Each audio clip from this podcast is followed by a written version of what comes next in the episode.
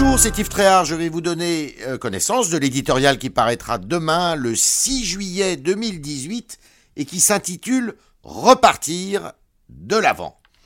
Il avait été beaucoup reproché à François Hollande son incapacité à décider. Il procrastinait. Nicolas Sarkozy lui était critiqué pour son impétuosité, sa tendance à vouloir lancer toutes les réformes de concert. Emmanuel Macron serait-il en passe d'incarner la synthèse de ses contraires Comme Nicolas Sarkozy, le chef de l'État a bien la volonté de tout faire simultanément, mais comme François Hollande, il a aussi tendance à remettre de plus en plus au lendemain plusieurs de ses projets annoncés. S'il persistait, ce drôle de en même temps pourrait déboucher sur une politique illisible aux yeux de l'opinion.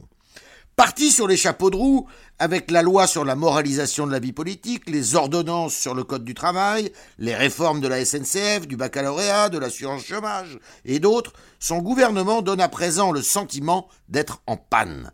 Sous des prétextes divers et variés, nombre de programmes sont reportés à plus tard. Grand Paris, hôpital, bioéthique, laïcité, organisation de l'islam de France. Le dernier en date est le plan pauvreté. Quant au plan CAP 2022, il a disparu des radars. Il devait épouser au printemps dernier les promesses d'économie budgétaire du président de la République.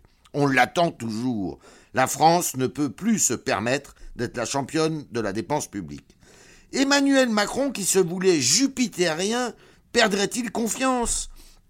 Se laisserait-il impressionner par les mauvais sondages qui sortent actuellement? Les attaques venant de son propre camp finiraient-elles par l'affecter.